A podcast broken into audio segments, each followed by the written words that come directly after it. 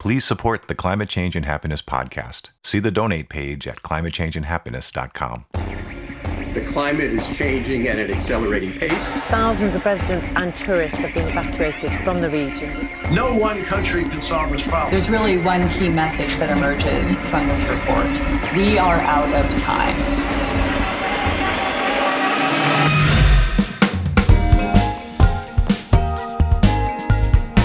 Welcome to Climate Change and Happiness, an international podcast that explores the personal side of climate change. Your feelings, what the crisis means to you, and how to cope and thrive. And now, your hosts, Thomas Doherty and Panu Pihkala. Well, hello, I'm Thomas Doherty. And I am Panu Pihkala. And welcome to Climate Change and Happiness our podcast, the show for people around the globe who are thinking and feeling deeply about the personal side of climate change and other environmental issues and threats. Uh, this is a podcast where we, as a mental health professional, as an emotions researcher, where we create a space for people to be with their various feelings and thoughts about these big issues that we're coping with in the world, like global climate change, like disasters, like the big stressors. Uh, and I'm in Portland, Oregon, and Panu is in Helsinki, Finland. And so we start. I'm in my early morning. Panu's in his late, later evening. Uh, Panu, how are you doing to this evening? And I know you have recently seen the Oppenheimer movie, and I think you have some thoughts about that. Yes, thanks for asking, Thomas that's been one of the hot movies for the summer, both in Finland and in the States and in many parts of the world, together with Barbie, of course, giving the name Barbenheimer for the phenomenon where many people, if they can, go to see both of these movies.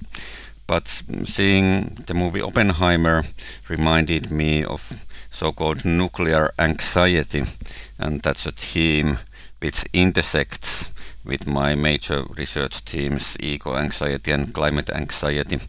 And that's why I proposed to Thomas that we might talk about this issue. It's complex, it's difficult, it's sometimes captivating and fa fascinating. So here we go, talking about mm-hmm. nuclear stuff and, as always, ecological and climate stuff. Thomas, what's on your mind when you hear the topic of nuclear weapons and powers mentioned. Well, Panu, I was really glad you. I was really glad you brought this up. Um, I think for myself, like a number of people and listeners, if you're if you're aware of pop culture and um, thinking about movies, yeah, the, the the Oppenheimer movie was a big a big summer movie here. Uh, we'll probably be listening to this this episode sometime in the in the fall of, of 2023. But looking at the summer, um, yes, the the pop culture of of the movies. Um, you know, I did see the Oppenheimer movie, and it brought back a lot of thoughts and memories to me about um, the Cold War that I can remember uh, when I was a child and into my late adolescence. And um, I think there's a lot there. I would put out a plug for the movie as an interesting movie. There's also a really good documentary uh, called The Day After Trinity about Oppenheimer and the uh, Manhattan Project. On the, it's available on the Criterion uh, channel. That actually uh, interviews many of the many of the main characters that are featured in that movie and gives some more background to the situation. I think the movie is actually a teachable moment to bring us back to a lot of history that young people wouldn't wouldn't be aware of, and older people have probably more decided they wanted to forget. But the idea of the of the Cold War um, after you know the time after World War II around the world where there was the threat of of, of nuclear of nuclear exchange between the, the United States and um, the Soviet Union or or China or the proliferation of nuclear weapons in the Middle East and between India and Pakistan. Um, so this is this this is an issue about a, a particular about nuclear war and nuclear bombs that's that's uh, very sensitive for people. In the era of climate change, um, there is the idea of nuclear power and the, and the pros and cons or, or benefits of, of uh, using nuclear power as a way to decarbonize and, and, get off fossil fuels. And that's that's a a hotly debated topic right now. So I think as we get into this, one thing that I think that's helpful psychologically is is is having a critical tension between the idea of nuclear weapons and nuclear war and nuclear power and power generation because those are those are two potentially separate things. I think they're conflated in the public's mind. Um, and I'm not trying to get people to change their beliefs or opinions, but I, th- I think it's it's helpful to to think about that. Obviously, the Oppenheimer story is is is this sort of tragedy of how the war and the um, intense danger felt by people during World War II, uh, particularly if the if the if the Germans and the Nazis had developed an atomic bomb, and thus the urgency of of developing one to counter it kind of took over the narrative, and so it's a classic tragedy narrative where potentially useful or benign ideas or good ideas or just scientific ideas are, are co-opted uh, in some way to be dangerous. And um, so there's uh, tons of parallels there's tons of parallels with climate change uh, on the emotional level and uh, also on the political level we can talk more about that say more about what's uh, from the emotions side that this what brings up for you? Yeah, it's both related to history and to the present day, and especially uh, after and during the Russian attack on Ukraine, many people's nuclear fears and worries and anxieties became strengthened again, and that's something we have sort of learned to live with culturally this knowledge that there are these when talking about weapons, there are these very lethal and powerful weapons, and we can't just think about that all the time. So there has to be some coping, and then it's a complex ethical issue and psychological issue about what are the more constructive ways of coping with it and what are the more maladaptive, not so good ways of coping with it. So in the present moment, for example, some people are feeling both nuclear anxiety and eco anxiety or climate anxiety, very broadly speaking. In this podcast, we also often differentiate between nuanced meanings of these terms and other emotions, but now broadly speaking. But if we look at the history and think about that, is there something even roughly similar to the experience of eco anxiety in the global sense? Then of course the threat of nuclear war comes very close. I think that's probably the closest global historical equivalent. Of course, for various groups of people and cultures, there may have been in various points of history feelings that their way of life is maybe coming to an end. Mm. So there may be sort of existential and apocalyptic feelings of threats in that sense. But still, in the broader sense, I think that the nuclear anxiety and worry and fear come come close. And there's some very interesting research actually, not very much, but still many articles which were done about nuclear anxiety and fear and worry in the 1980s, mm-hmm. for example the Swedish researcher Maria Ojala, whose name has mm-hmm. been mentioned in this podcast earlier, a pioneer in researching climate change worry among young people and coping and uh, climate em- emotions in that sense.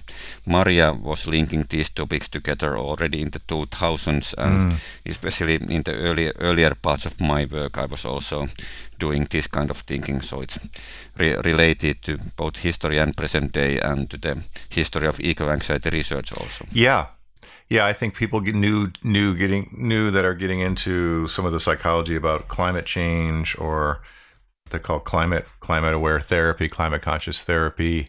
Uh, they might not, they might not be aware that a lot of the ground for um, environmental um, activism regarding mental health therapy, uh, you know, really came out of the Cold War and um, nuclear issues.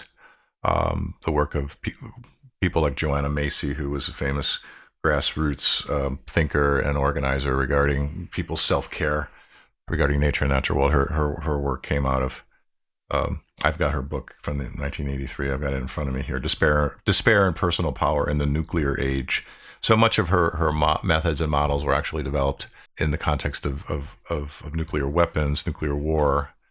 Greenpeace organization itself was was was actually founded um, first to, to protest um, nuclear bomb testing in the in the Pacific, um, and so for people of a certain age who who came of age in in the, in the 1950s and 60s who might be listening, they'll this is all common knowledge to them. But for someone that's young, this is really ancient history. I know for myself, coming of age in the 1980s, my my memories go into the Reagan era and what was still going on in the 1980s regarding nuclear war, the uh, MX missile program in the in the U.S. That this these kind of huge weird programs that people had, the neutron bomb, the bomb that was developed that was uh, known for killing people but not destroying buildings.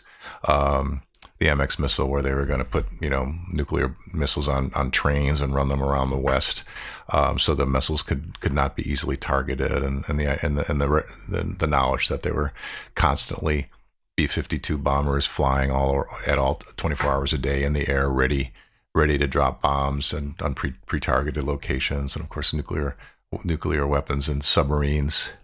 Um, so it became part of people's lives. It's that it's that double life that um, you were referring to, this idea of of splitting. Robert Lifton, the person you talked to about, you know, talked about that that splitting where we we go through our our regular lives uh, as if nothing's going on, knowing that of course there's nuclear nuclear weapons being at the ready. There are people sitting in silos with a button ready to you know press a button and, and start nuclear Armageddon. It, it's it's it is hard to under, hard to understand. Um, yeah, yeah. Exa- exactly so. And one can ask that what is the trigger or object of this kind of fear or anxiety if it is sort of everywhere or sort of behind everything. And of course, there's a bit more wider range of obvious triggers for eco and climate anxiety.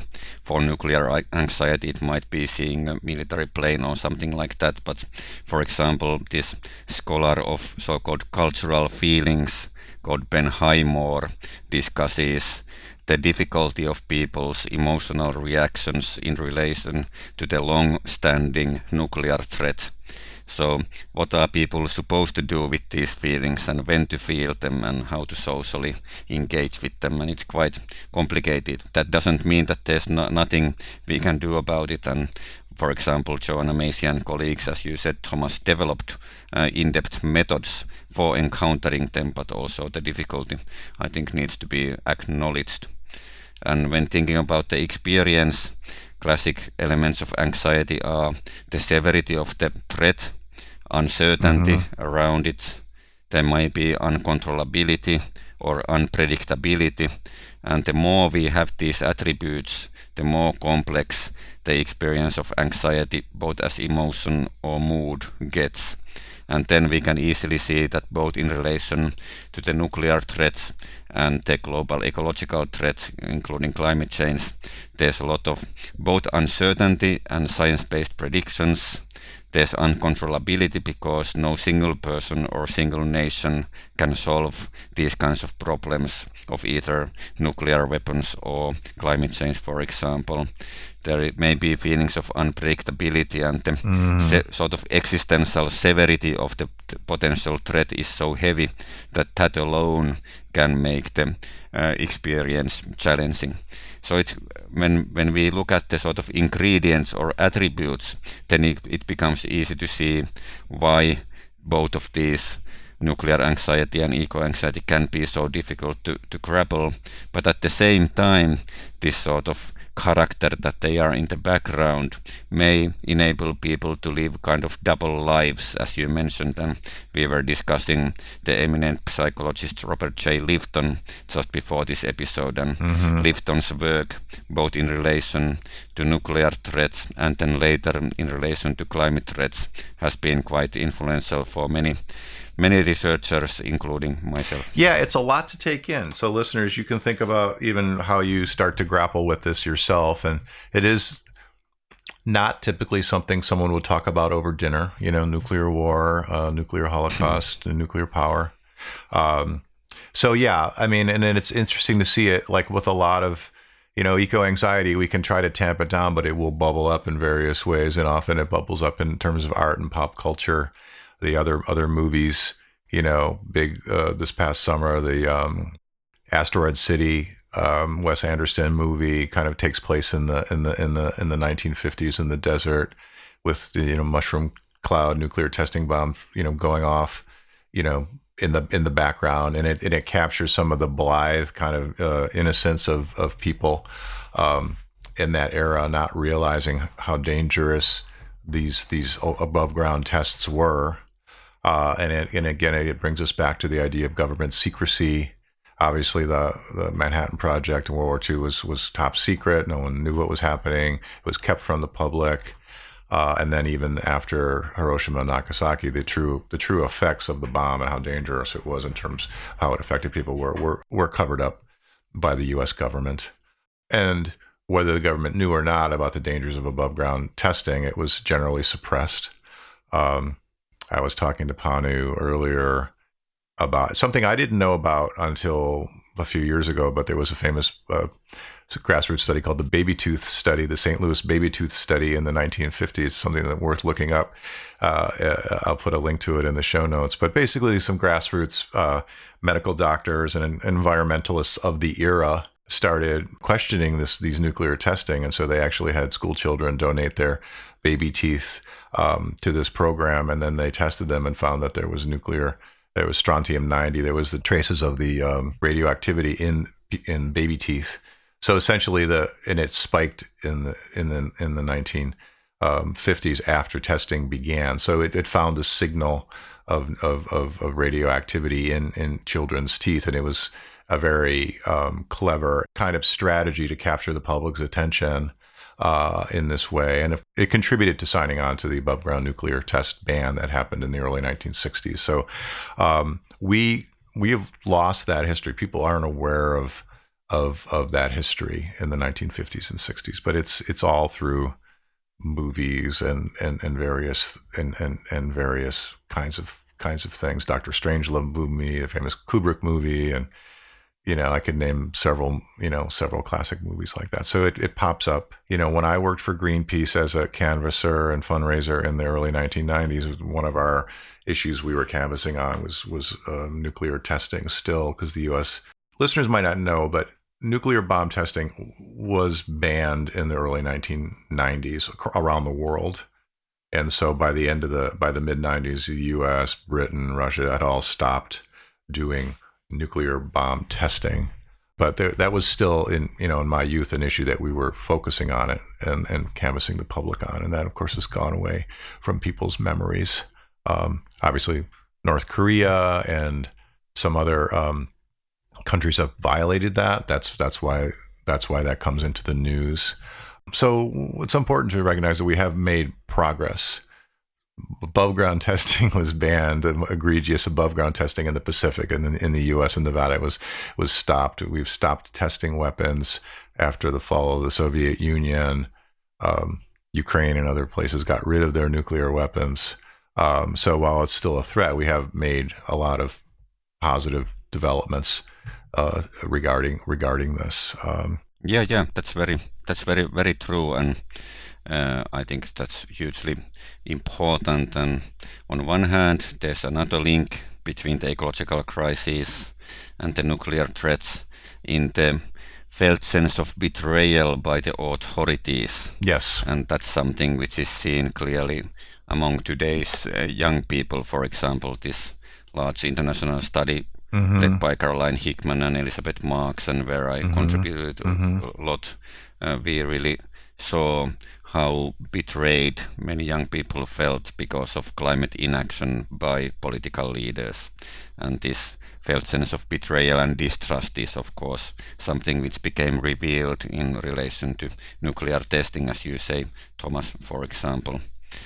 In, in education, there are also similarities.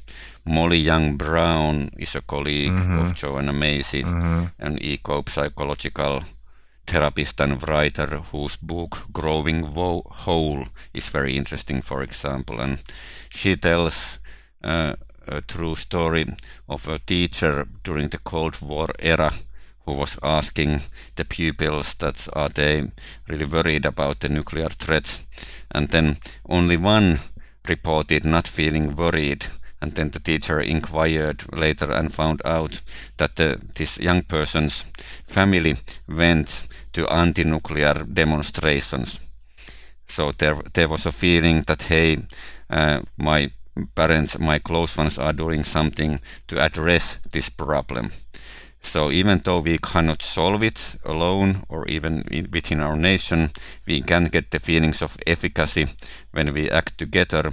And we can also achieve real things as the examples you Thomas mentioned show that there was actual results in the determined gritty fighting against nuclear weapons and testing. And that's something which has given inspiration, for example, to the climate movement also, I know. Yeah. Yeah. So this is this is an example of um, an area where we need well, I, my shorthand term I use is climate adulting or global adulting. Like these are not easy.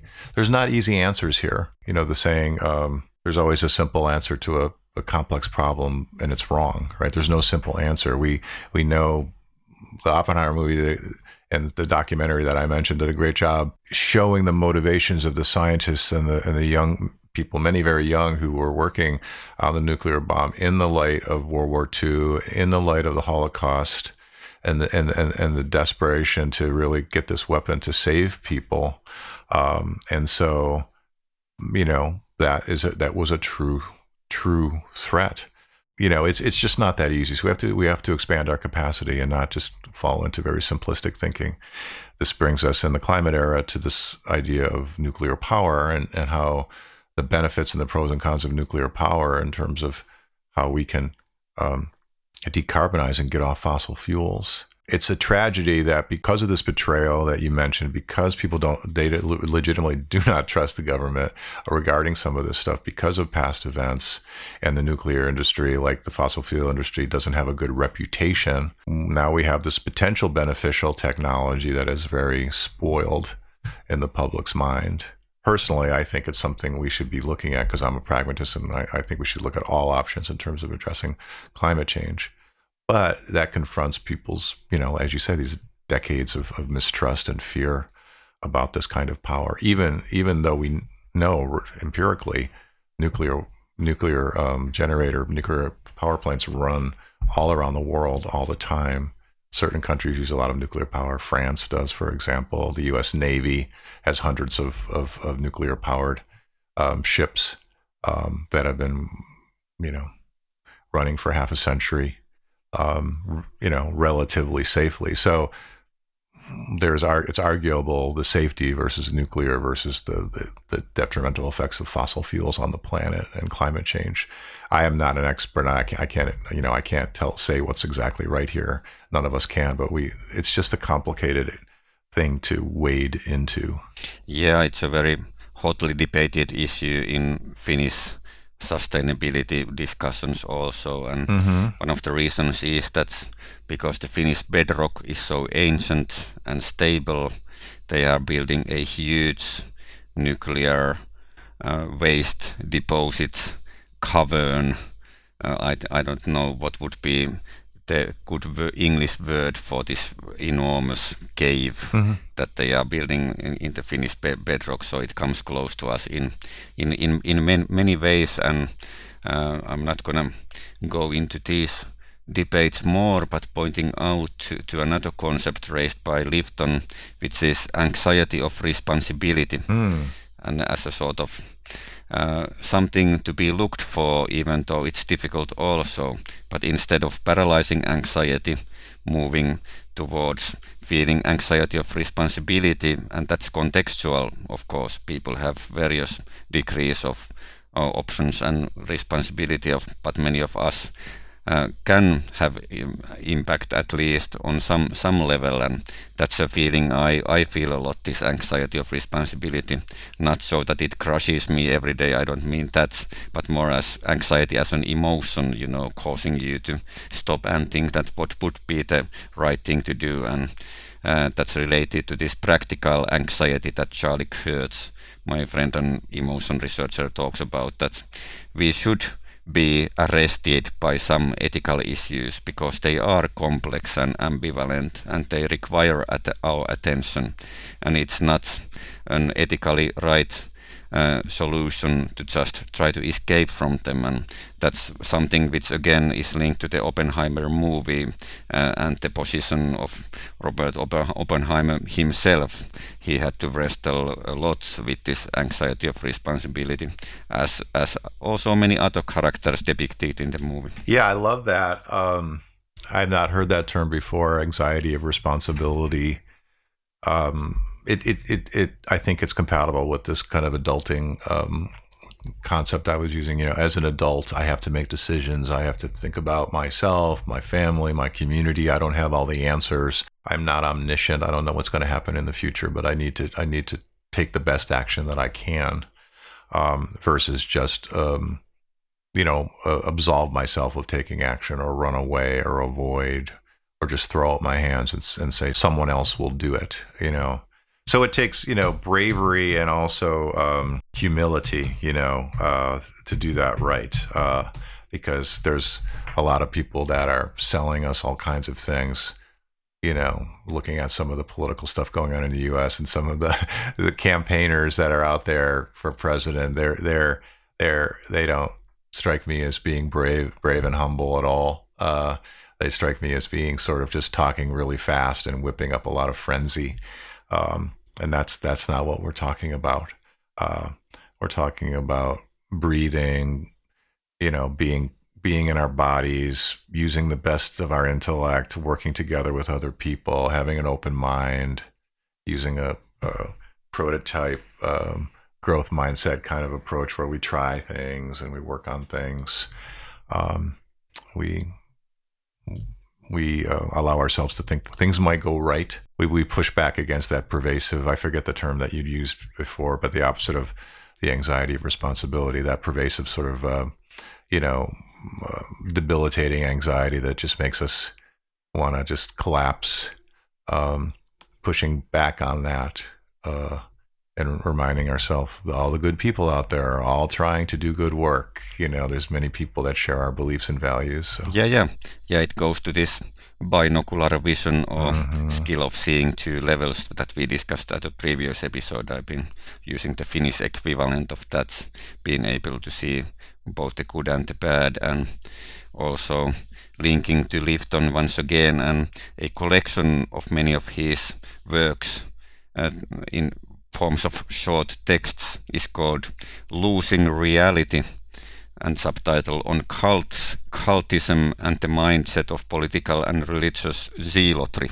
Huh. So that's a danger than to escape in cultist mindsets where it's more binary instead of staying with this ambivalence and uncertainty where both the good and bad are, are possible. Climate Swerve is a short book by Lifton, especially about climate matters, and wanted to mention mention that that that also. Yeah, yeah. So that there are these thinkers like Robert J. Lifton who have been writing about these these really super tough issues for many many years, and it's it's good to when we have time to kind of sit with this and be be with it a little bit. So, listeners, you can be thinking about this. You know, these pop culture movies aren't the actual true story, but they do open up history. Uh, and we'll put we'll put you know I, I made a small study of the this this summer, and Panu has been interested in too. So we'll we'll put some links to some of the things we've mentioned here, some of the some of the documentaries and the various things that bring us back to the nuclear age of the 60s, 70s, and 80s uh, and 90s that kind of underlie what's going on today. Especially young young listeners might appreciate some of this stuff.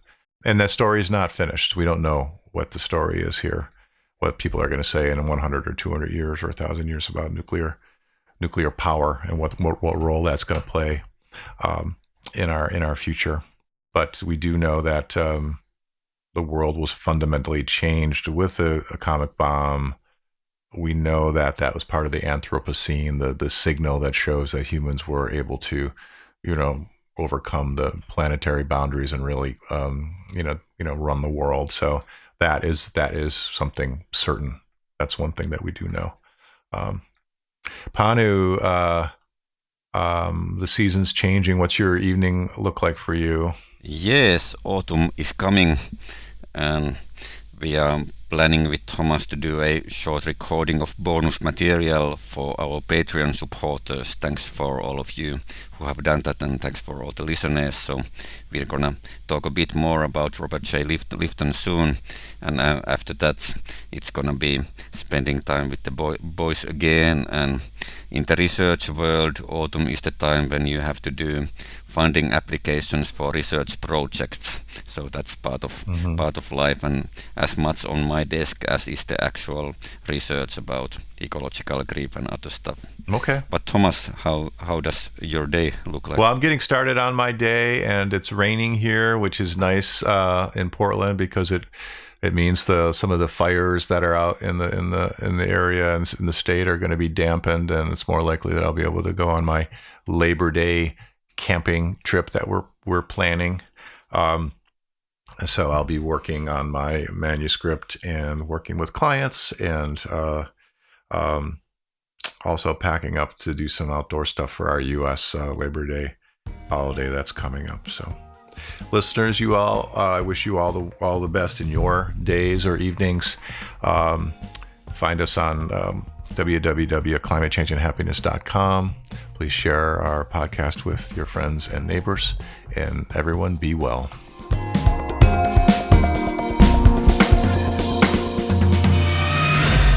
The Climate Change and Happiness podcast is a self funded volunteer effort. Please support us so we can keep bringing you messages of coping and thriving. See the donate page at climatechangeandhappiness.com.